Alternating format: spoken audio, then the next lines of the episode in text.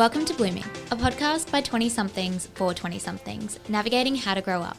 I'm Tessa, And I'm Britt. and we'll be your co hosts. This week, as well as sharing our adulting wins and fails and adulting 101 resources, we will be talking about breaking up with a friend and the grief that comes with it. Before we get into it though, I want to shout out to our 0.5 percentage of listeners. That's such a specific number. I was looking at our analytics and noticed that we have a few people listening from countries like Ireland, Costa Rica, Mexico, Panama, and South Africa.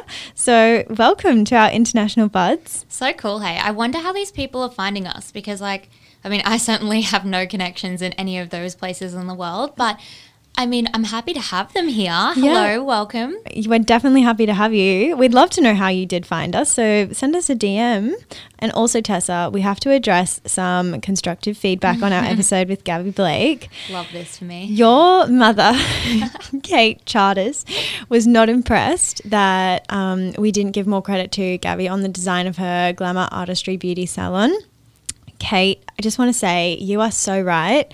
We did touch on this, but we definitely could have drawn more attention to our appreciation for Gabby's beautiful space. Oh my gosh. Like, mum's just discovered Instagram and she's gone wild. She was like messaging me, she was messaging Gabby about the fact that we hadn't brought this up. Like, I'm very grateful for the support. So, like, I can't complain, but also she's gone a bit rogue. Mum, we had more important things to talk about than like the beautiful salon. There was a lot going on in that chat. I know. Did you not listen to the rest of the content, Kate? but other than that, other than my mum giving us some feedback, how was your week, Britt? Yes, my work week was pretty standard. Um, I don't know if you follow Jimmy Fallon on Instagram, but I did see this week that he posted about a new shoe that Nike's created that makes wearing sneakers accessible for people with disability or the elderly, which I think is so awesome. Yeah, you shared this with me, and it was so cool and like so innovative. Yeah, loved it. The design of it, it just like slides on and clips onto your foot. So really cool things. Um, and then yeah, Tessa and I actually spent last weekend together doing something other than recording. Hell yeah, we did. I feel like it's actually pretty rare for us to just like hang out these days. Like Yeah. blooming has taken over our lives, but in the best way possible, I will say. Um, but yeah, this week has mostly been spent with like the birthday celebrations, and over the weekend, I took the Festival of Tessa out of the big smoke and into the country. And so, like, a bunch of my friends went away to my family's property in rural Queensland. And in true and very classic Tessa style, it was just a little bit extra. and yes, in the words of Gabby Mills, we got wasty pants. yes, we did. but also, I'm exhausted. Like, the property is very much the glamping lifestyle. Like, it's not anything flash or fancy. And I've never had such a big group there before. So, there's been a lot of prep work.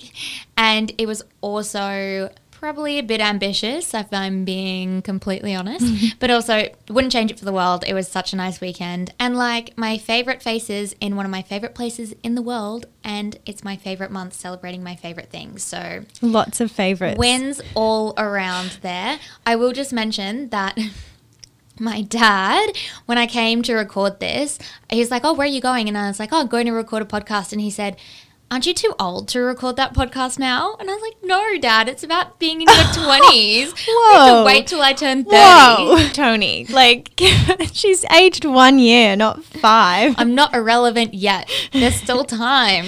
I mean, you're not irrelevant if you've aged five years and you're 30 either. No, but for a podcast about 20 something, Exactly. it's kind of irrelevant. Yeah. Oh, and on the note of your birthday, you guys, I just wanted to let you know you're going to love what I got Tessa for our birthday. It's very appropriate. She got a plant, and she's going to have to be a plant mom now and be an, an adult and look after the plant. And I have to help the plant to bloom. exactly, and the pot says bloom. So I feel like you nailed it. Thank you so much. It was such a good gift. Now I just have to keep it alive. No pressure. no pressure. It could be an adulting fail in weeks to come. Stay tuned. Stay tuned.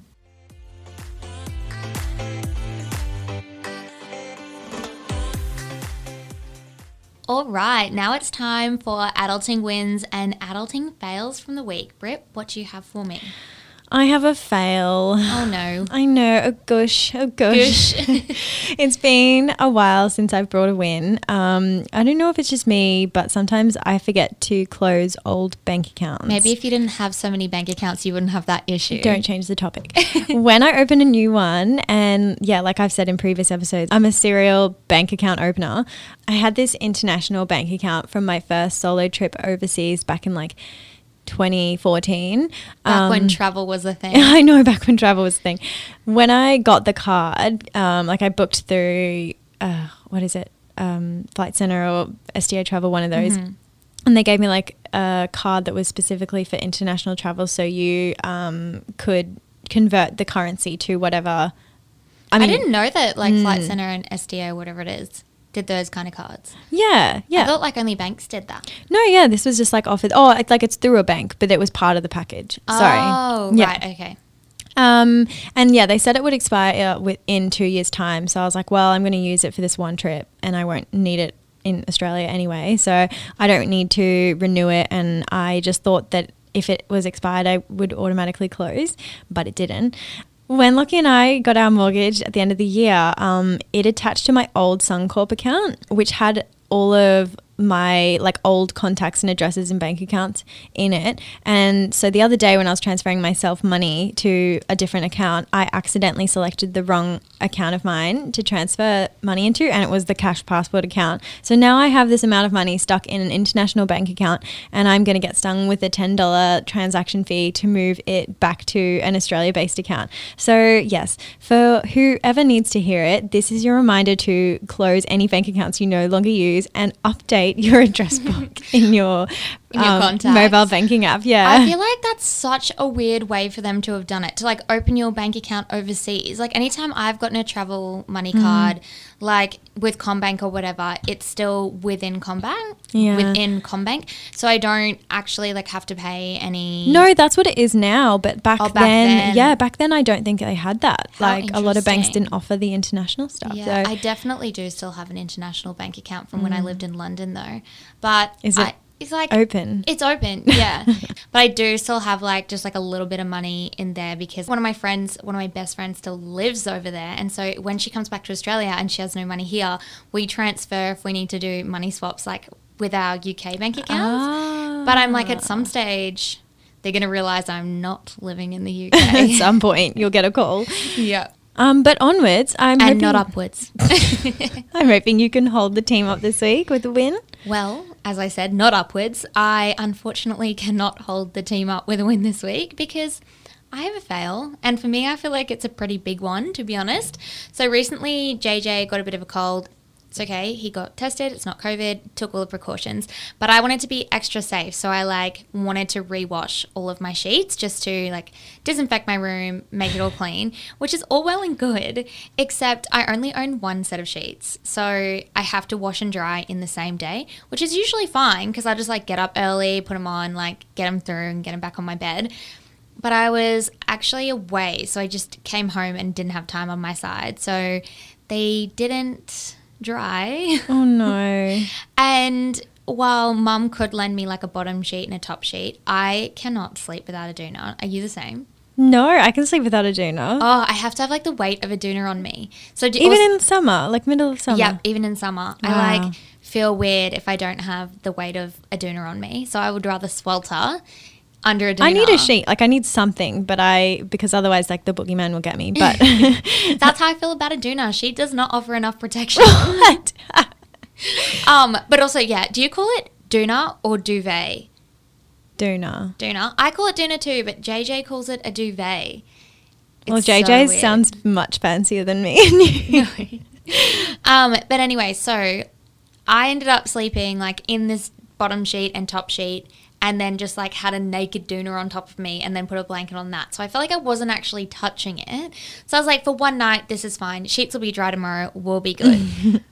but I definitely slept in those sheets for way longer Oh than my I'd like to admit. You and, the washing fails, honestly. I know, and so then like the top sheet got all like skewiff, and because I move around in my sleep, and I ended up sleeping just with the naked doona, and so then I was like, this is gross. I have to wash the doona, and so then I had to wash the doona, and yeah, it was just a time-consuming mistake. I feel like I've definitely been there before though, except Locke and I haven't had someone to spare us sheets. So, and it's usually been when we've come home after a night out. So we end up like curling up in fetal position on the mattress topper. Ah, lol. Look, I have been known to do that too. Mattress toppers are not comfortable for the record.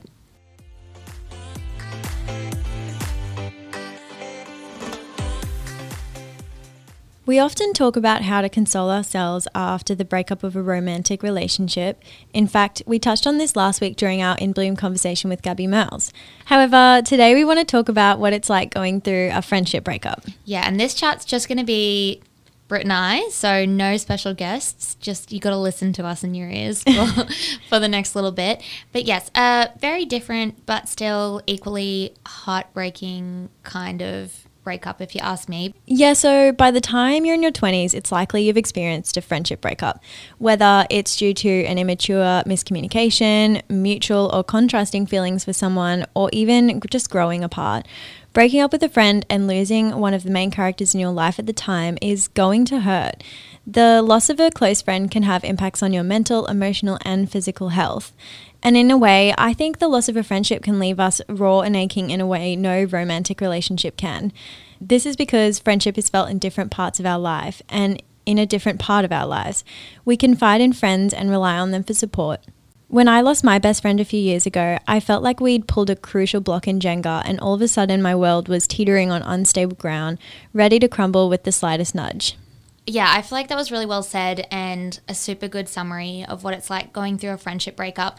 I think the older we get as well, like the weirder it is having friendship breakups. I don't know, because we hit all these big milestones and like have exciting news and you want to share it with that person and when they're not there it's like even more glaringly obvious um, because they're the person you'd usually turn to and share that with you know and Yeah. so I was reading an article from Ship Psychology on how, in psychology, the loss of a major relationship, such as a friendship, but not a, um, a romantic relationship, feels like disenfranchised or marginalized grief. So, this is a term coined by Dr. Kenneth Doka, who defined this grief as one that cannot be openly acknowledged, socially sanctioned, or publicly mourned. Because even though the loss of a friendship can be excruciating, we might not feel like we have permission to grieve it like we would a romantic breakup, which I found to resonate really strongly with how I felt about a friendship breakup that I've had in my life. Um, it was like it's happened, but I didn't really feel like I was allowed to feel that loss in some ways. Yeah, I, I agree with you there. You and I have had quite different experiences of losing a friend. What we want to do in this episode is share our experiences moving through the stages of grief. Some of you might relate and have gone through a similar experience in your 20s, and hopefully, we can help anyone who's going through their own friendship breakup and moving through these stages. Okay, so there are five stages of grief denial, anger, bargaining, depression, and acceptance. But before we jump into this, we just want to say that while we are talking about our experiences here, um, we are going to keep specific details like quite vague as we don't want to cause any further hurt to the people involved in these situations. Yeah, absolutely. So the first stage, like you said, is denial. That could be denying the toxicity in a friendship because you don't want to lose the friendship, or maybe denying that the friendship has morphed into something different than what it was in the beginning. Um, on a less serious note, drink for every time we say friendship. yeah, I think um, for me, the denial thing was kind of super apparent because I was ghosted by my friend. So it definitely left me in a massive state of denial when nothing has really come to a head as such, or there hasn't really been like a big blowout. I feel like it's really easy to just pretend like nothing had happened. Or I don't know, you're both just really busy at work and just make excuses for why you aren't feeling as close as you once were. It was kind of like this person gradually erased themselves from my life, and it happened so slowly that I didn't even notice at first. I'm also a huge avoider of confrontation, so I think I stayed in my denial as a way to not address the subject for way longer than I should have in hindsight. Yeah, that is hard. In my situation, I definitely felt denial too. There were moments where my friend was starting to act different. Um, for example, making uncharacteristic comments or saying things about me to other people in our group. And so I definitely, yeah. it was maybe a little bit more obvious. That is just so awful. And I feel like I like I really feel for you because it was I guess slightly easier for me because this person wasn't a part of my main friendship group. So while I knew there were probably things being said about me behind my back, I wasn't as fussed because I wasn't so invested in the opinions of those who it was being said to, and I don't think it ever was going to get back to me if that makes sense. Yeah, for me this definitely hit close to home. And at the time I didn't want to believe it because when things came back to me I thought that surely like there'd been a misinterpretation because we'd been through so much together. So to purposely hurt each other would be wild. So out of yeah. character. The Jenga piece in my situation was also just such a silly miscommunication. You know, young girls, like something I thought that we could reinforce and move on from.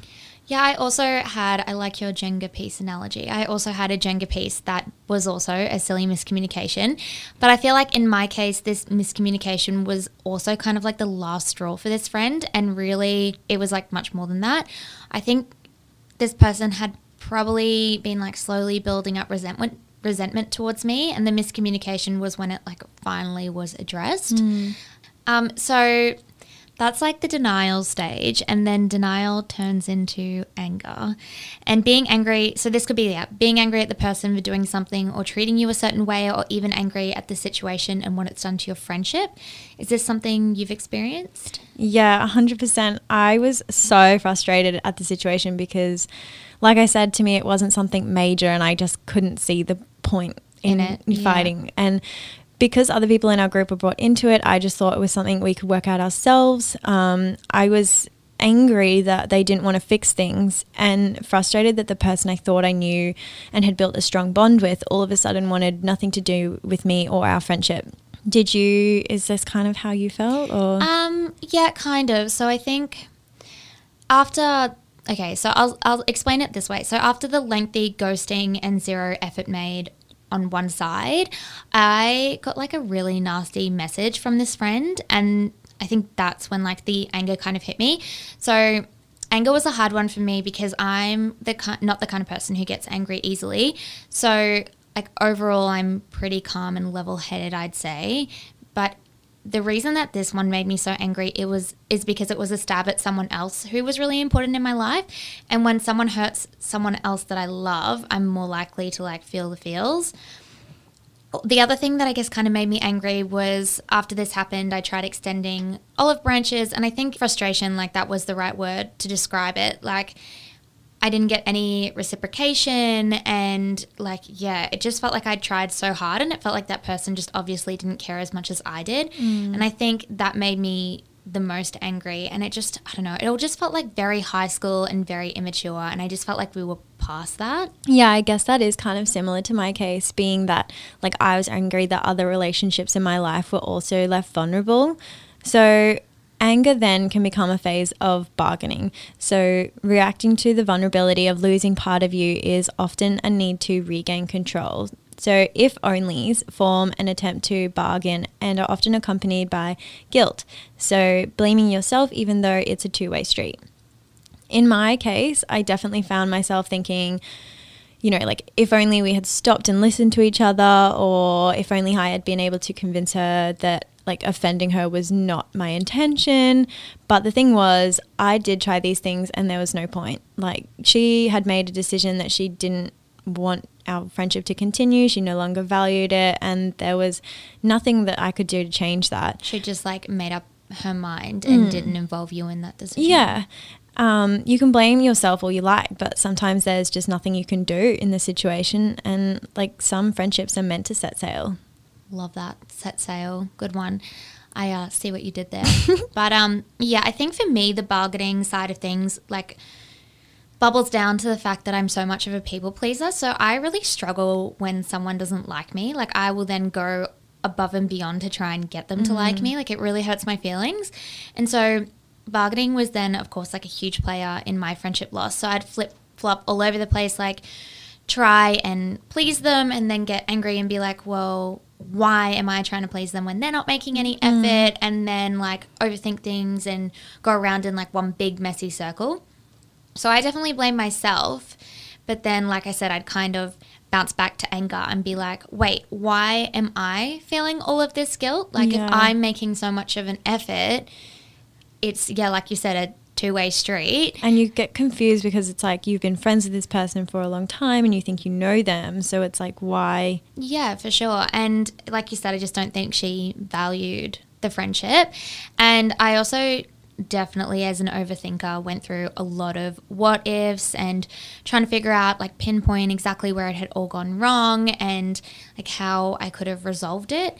Um, but going back to my issues with confrontation at the time and even now, I do wonder if I had approached this friend earlier, would we have worked it out? Like, faced it head on, gotten over it, or was the damage already done by that point? Mm. When we can't resolve it, it bloody hurts. It does. Which brings us to depression, the sadness and regret, the devastation that you're losing someone important in your life, and the wishing things could go back to how they used to be. Yeah, I think my friendships as a whole made this stage a different experience to yours from what you've told me about yours. And in many ways, again, I think it was made a lot easier, which I'm pretty grateful for. So, this particular friendship loss was a friend that had really only been in my life for a few years.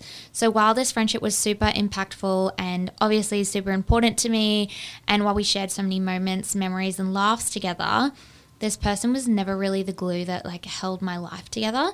So while I still shared a lot with this person, I had other friends who had been by my side for a longer time who were like my ride or dies and who had seen much more of the good, the bad, and the ugly and accepted me for it anyway. Um, I think that if we had continued our friendship how it had been in those earlier years, we definitely would have gotten to that stage. But obviously, just wasn't meant to be. So I think the biggest thing with us is we bonded in seconds and our relationship went from like zero to 100 really quickly. And I honestly think it was just a case of we burnt really hard and fast and we just burnt out too mm. quickly. Yeah, I really like that analogy of burning hard and fast and then out quickly because I feel like that's a lot of the time. Like you form these friendships in your 20s and they are, you bond over certain things that are happening in your lives and then some some friendships last and some don't. Yeah, and I feel like with like in your 20s there are so many moving parts and so many things are changing all the time. Like once you like what you first bonded over could dissipate super quickly and then Yeah. it's like, well, where to from here? Um, so, yeah, while I do miss this person and still do think about it, I think that, like, because of the specifics to my situation, depression is something I skimmed over a bit. So, I found it and still find it especially hard when Facebook or Snapchat memories pop up and whack me in the mm, face. Do you have that same? Yeah. Mm, yeah. And I don't know, I just feel like I want to message that person and be like, oh my gosh, this was so funny. Or, oh my gosh, has it already been five years since that happened? Or being like, oh my gosh, do you remember when we Do you did remember this night? Yeah, Yeah. exactly. And so it's really sad having to remember those things by myself, like very one sided, and knowing that the memories are now like slightly tainted by the hue of our friendship breakup. And I also wonder if this person is looking at those memories too and what they're thinking in that moment. So that's probably what got and still does get me down the most. Um, I think also try when you reach out to someone about memories, which I have tried to do. I did try and be like, "Oh my gosh, do you remember this? I can't believe it's been this long," um, or just like send a message to check in, and you get left on seen. It's just like a bit Yeah. of a stab to the heart. Yeah, I felt this phase pretty hard. Um, we hadn't been like friends of our whole lives, but like you said, some people just bond straight away and like then start going through a lot of, I guess, milestones or experiences in their 20s together. Losing this person that I had been spending every free moment with. So, messaging each other detail of our days, planning our weekends around each other, or like um, whose house we'd be getting ready at, whose house we'd stumble home to after a night out, and whose bed we'd fall into, and eat nuggets and debrief on our adventures that evening.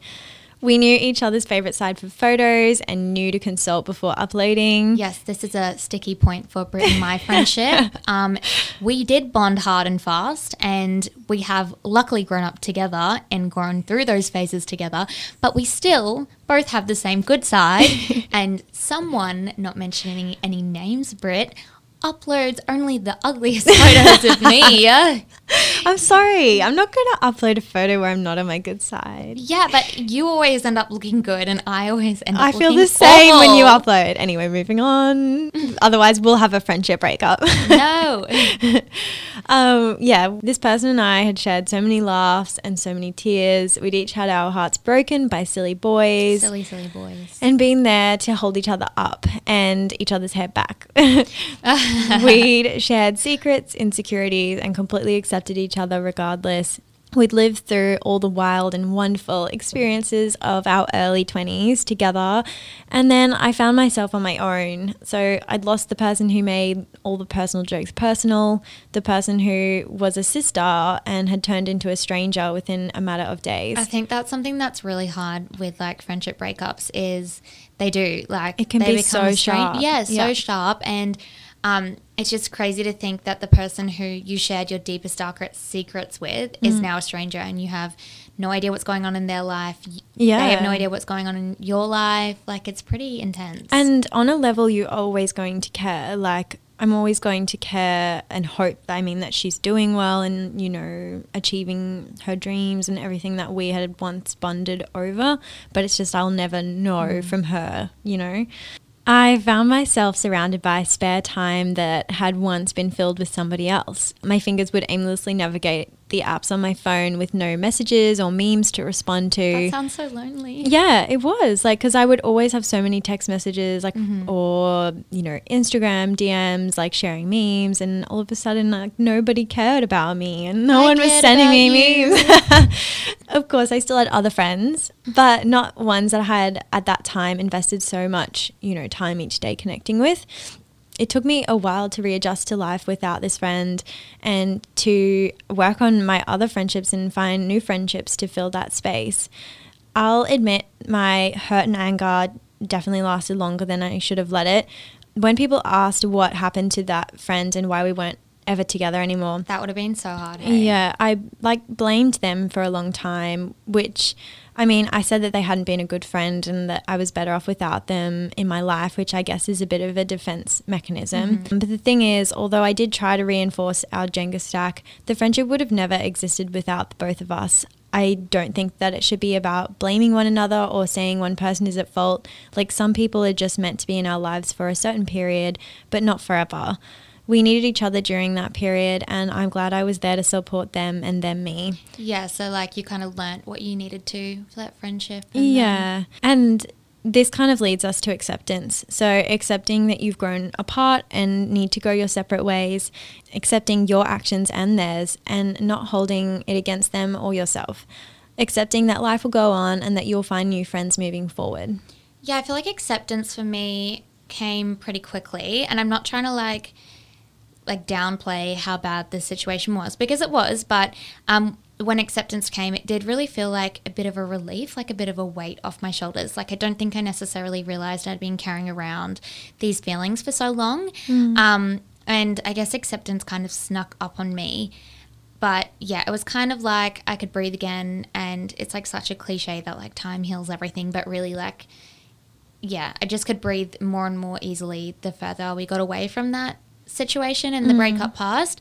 So looking back now and reflecting on the experience kind of made me in some ways realize that I'm better off. Like as you said, we got what we needed from each other at that time and the relationship was really valuable and I learned a lot from it, but as they say like everything happens for a reason and I'm a big believer in that. So I kind of feel like we met when we were supposed to and we mm. parted ways when we were supposed to. So yeah, it's like hindsight's 2020 is that the, Yeah. the saying. So when I was in the middle of this friendship, I didn't see things so clearly, obviously. So looking back now, I remember feeling really guilty if I was hanging out with other people rather than this friend, or I had to like lie and hide things like my happiness and big things that were going on in my life because I didn't want to hurt this person and cause Yeah. upset. And it's something I came to to you about when I had to like hide some big things and you were like, I think you need to tell them and I was like, Yeah, but I don't wanna hurt them and it was like really hard and it's just not who I am and it's not the Yeah. friend that I wanna be either.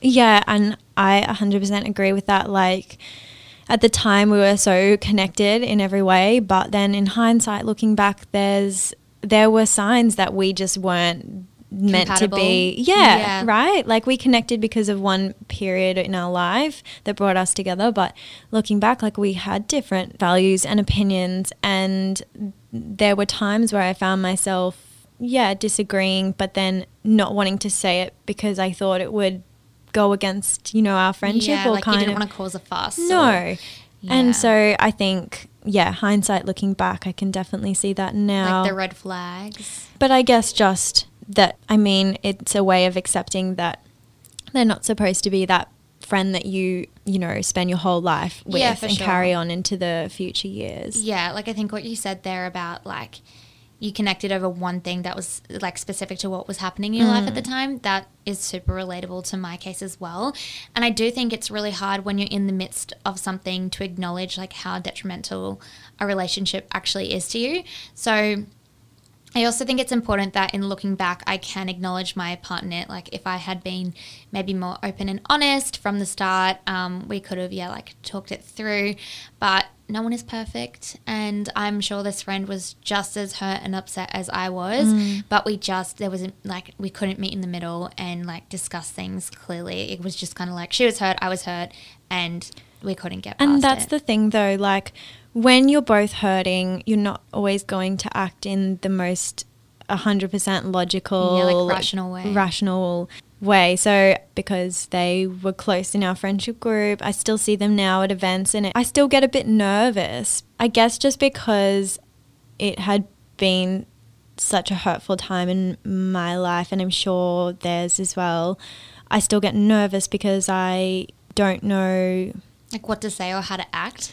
It's so weird because you once were so comfortable with this Yeah. person, and then all of a sudden you're like, "Oh, what do I do?" Like, and second guessing how you're acting and just like yeah not being comfortable or being yourself. yeah Yeah. and so that's something i still need to work on i just i'm a bit more of like a Introvert. uh yeah non-confrontational Yeah, me too. i just don't like i would love if i could get to a stage where we could you know run into each other in the middle of the street and say oh hi how are you doing and like care about what's happening in each other's lives i just whenever I do end up seeing them out or whatever, I can't process my actions right in order to get to that stage. And do you find yourself when I run into my friend? I just kind of freak out. yeah, yeah, I like act in a way that's not myself, and then Yeah. I'll spend the rest of the time, like the night or whatever,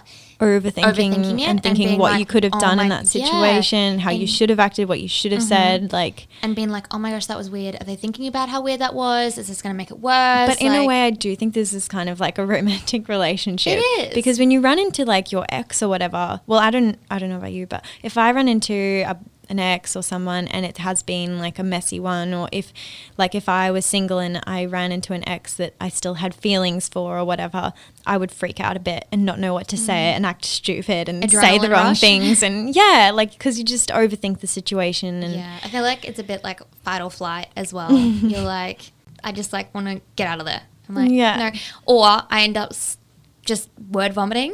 yeah, Yeah, Yeah. and then I'm like, oh my gosh, what have I just told this person? why they don't care about these details. yeah, and then they're always like, oh, I'm just like gonna- play it cool, play it oh, cool. They're like, I'm gonna go now, and I'm like, damn it, why didn't I act cool? and then you overthink what, all of that whole Yeah. conversation I, for like, days. I know it just like plays on repeat in my head, and I'm like, next time I'll say this, but when it comes to next time, I do still not gonna say freak that. out. it's just like.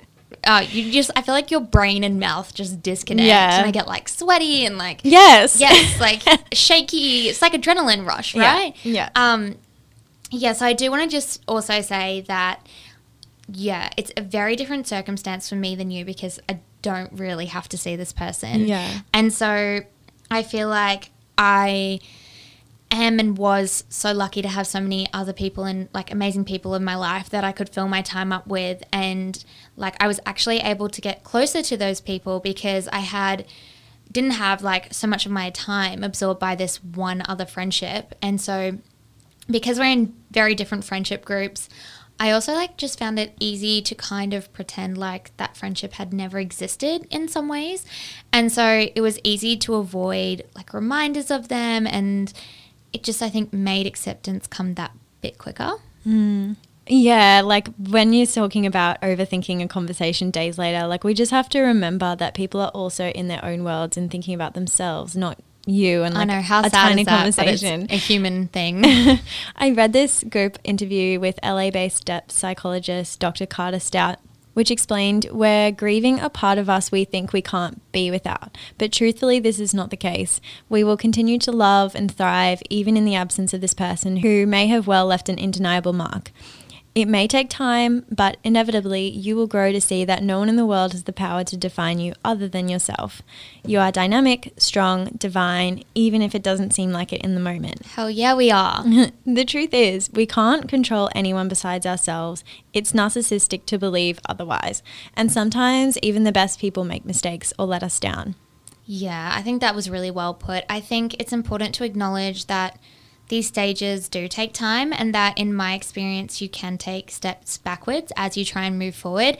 I didn't 100%. Yeah, I didn't like magically move through all the steps, but in ways I kind of like bounced around all five before landing on acceptance. Yeah, yeah, in even reliving this friendship breakdown in preparation for recording this podcast was hard to like bring up Yeah. all those old memories and like rehash how you were feeling like I kind of had felt like that chapter of my life was closed because I got into acceptance.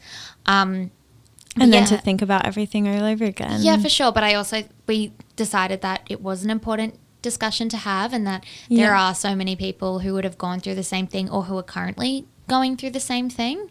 Yeah, I just every friendship is different, and every friendship loss is different, and there are just so many factors at play. So while it takes time to adjust to a new normal and life without the person, like one day you will feel whole without them and just don't rush the process or think that you magically have to like go through all stage like all five stages In order. in order yeah Yeah, well said. I definitely agree with you about the bouncing around period. It's definitely not as simple as the stages of grief make it out to be. nope We'd like to end on a piece which I know reminded me of this particular friendship breakup, and I think was the same for you, Tessa. yep it was It's from The Space Between by Michelle Andrews and Zara McDonald. great book if you haven't read it you should It's called The Space Between Being a Good Friend and a Bad One. so like for context this book has like several little essays in it so Mm-hmm. that's what that essay is called Yeah, and this is just one little segment. Some of my friendships are done, gone for good, but as much as it hurt to let them go, those breakups clarified what I do and don't want from my friendships and the kind of friend I want to be. I lost a best friend, now we're nothing to each other, only not really, because her shadow will always be there. Losing her sketched out the ebbs and flows that define this decade of confusion. It showed me that under the pressure of finding careers, love, well being, adventures, ourselves, we fuck up. We act in ways we didn't think that we were capable of, and sometimes our transgressions are a little more serious than gladiator sandals and fuckboys named Jack. the j's hey Yes. It also taught me that in the harshest way possible that there's always room to be a better, more patient, more forgiving friend. The heartbreak showed me that sometimes in order to grow, you need to let people go. It was the right decision to end the friendship. We had become different people. We weren't what the other needed anymore. But part of me will always hope that one day we'll see each other and grin, ready to catch up on everything that's happened in the space between. Love that. So there would be, I think we just want to say that there would be so many different reasons and types of friendship breakups, and our examples are just two of them. Um, so if you have had a breakup with a friend in your 20s, we'd love to hear your perspective and experience. So send us a DM to at blooming.podcast.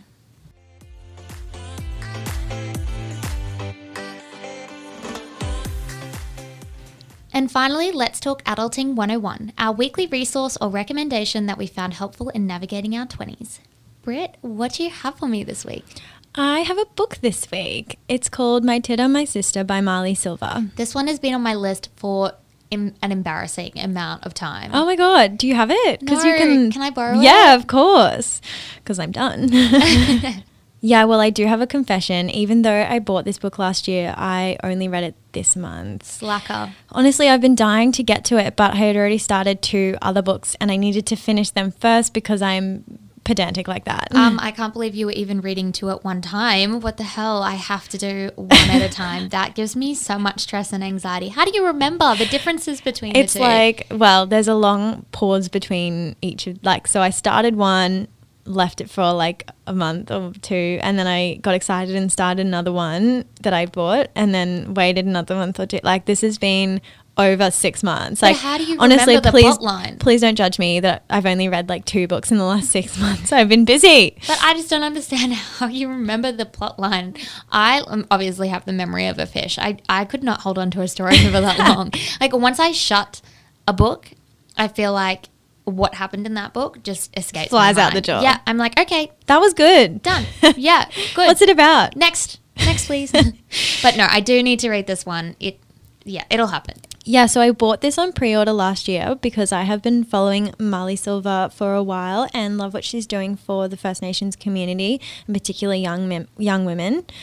Marlee is a Gamilaroi and Dunghutti woman and previously hosted social media initiative Tiddas 4 Tiddas with Mamamia Oz and has now started her own podcast called Always Your Stories, where she yarns with lots of deadly people. I'm gonna have to add that one to my list as mm-hmm. well. I didn't know she had a podcast. Yeah. Oh, I love that. Her book is a celebration of the female Indigenous experience through truth telling. I really like this description on the blurb, so I'm going to read it out.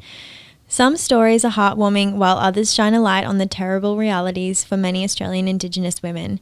But what they all share is the ability to inspire and empower, creating a sisterhood for all Australian women.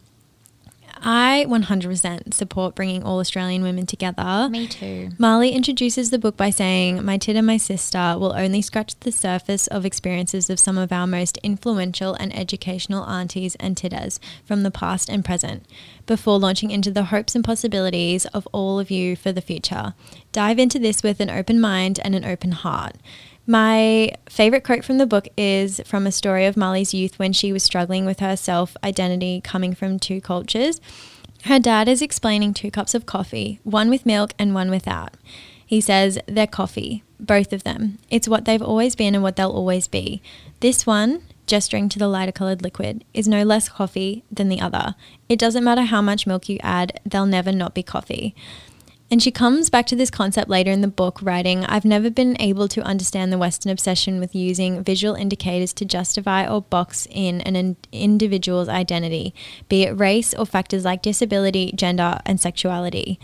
This thinking is so restricting and is in complete opposition to the nature of the human condition.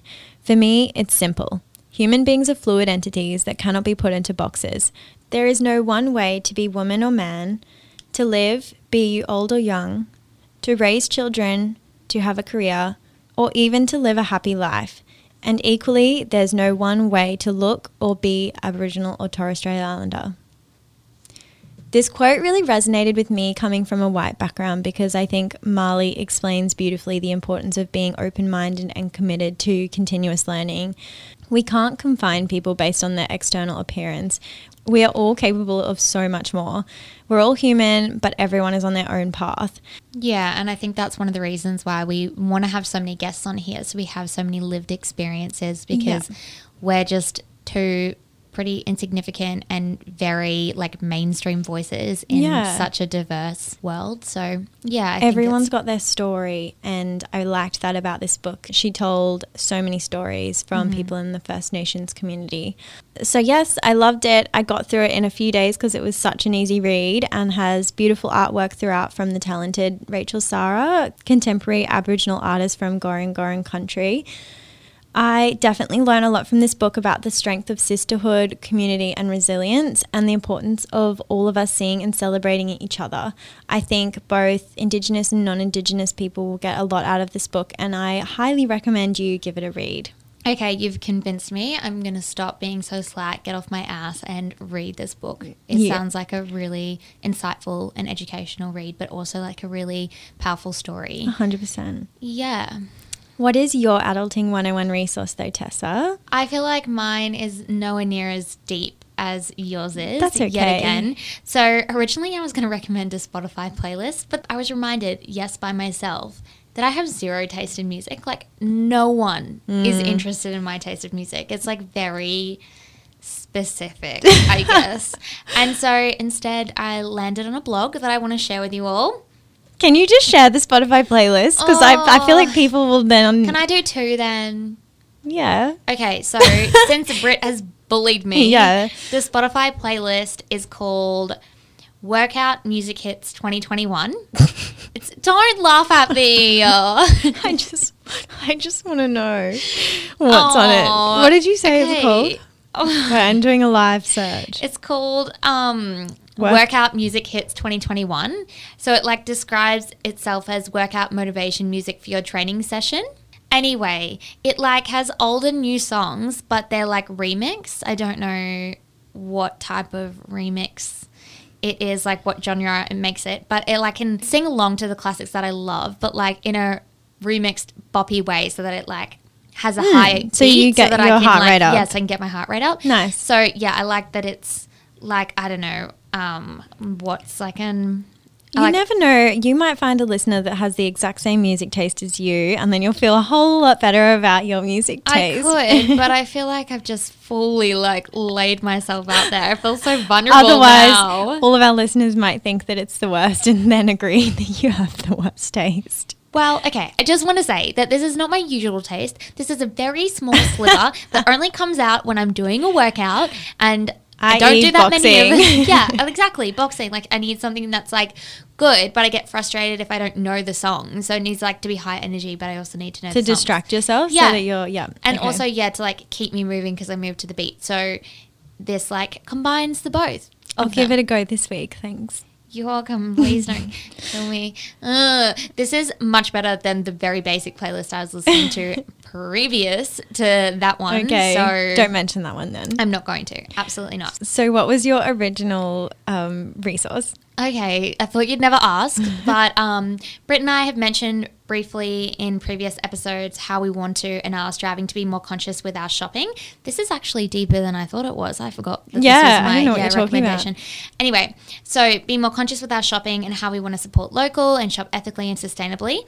While I'll be the first to admit I have like a really long way to go. But yeah, this resource has helped me take steps in the right direction. Um, so my recommendation is to go and read Brit's list. It's not my Brit. list. Yeah, a different Brit, just to clarify. so it's a guide to sustainable and ethical fashion in Australia. And I'd also recommend you sign up to the newsletter because that is also a great resource. So I actually work with Brit from Brit's list, and you may occasionally see my name appear under an article too essentially the whole reason I started my like trying to be better about my purchasing decisions was because I used to come to work and she would bully me Oh my for my bad choices and also try and like nudge me in the right direction at the same time. Um, but yeah, even writing for her has really helped like my education in this topic. Um, so one of the reasons that I love this site is because there's just so much content on there. It's being updated all of the time. Like it tells you from like the best places to shop and then like also interesting articles that are super informative and educational such as the fashion certifications you might come across in Australia and what they mean because let's be real Mm, that's so useful. yeah, two years ago, I wouldn't have even known that fashion certifications Mm, existed. I don't even know what like they all are and what they mean. yeah, exactly. So it's so interesting. And she also does like product reviews as well. That's a new thing. And there's also another new thing that's coming very soon. I'm not going to give you any spoilers because I don't know if it's public knowledge yet. But anyway, now it's a bit of a clickbait to just follow her newsletter and to keep up with her.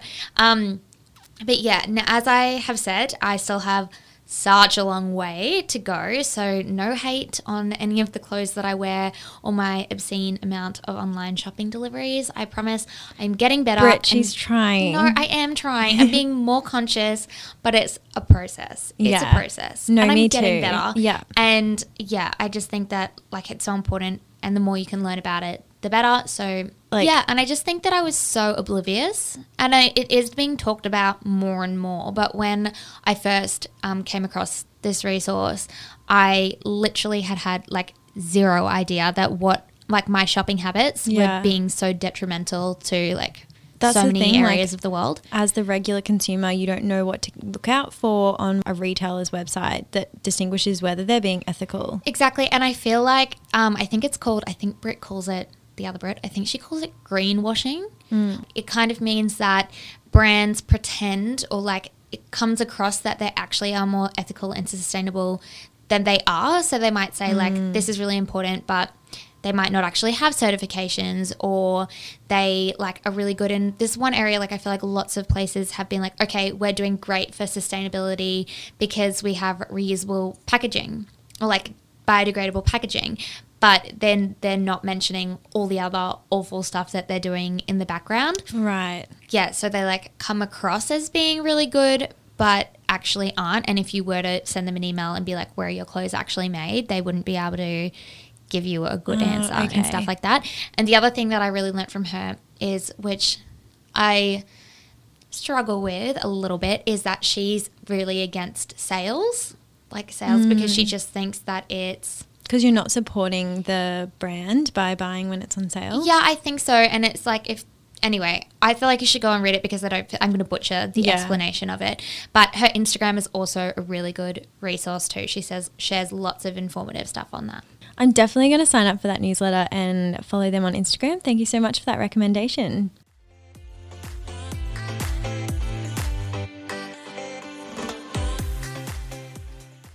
Thank you for listening to another episode of Blooming. If you haven't already, please come find us on Instagram at blooming.podcast. If you're enjoying our content, please DM us your thoughts on this episode and what topics you'd like us to talk about in coming episodes. Or you can let us know by sharing a story of how you're listening or using one of our Adulting 101 resources and tagging us. We'd love to share your experiences on our stories. Oh, stop it! That's so cute. I would love to see how you guys are listening. I was going to say watching. Lol, you're definitely not watching. how you guys are listening to us? Oh, that'll be awesome. But also, we're asking so much from you, and I'm going to ask you for more because Do the work for us, everyone. Yeah. But you could also, if you felt like it, um, let us know by hitting the subscribe button in Apple Podcasts or follow on Spotify, and even maybe just leaving us a little review or rating. We are so grateful for the feedback, and it helps us to keep building our blooming community. Even the constructive feedback at Kate Charters. Thanks, Mum. Billy. Chat next week, buds. Bye.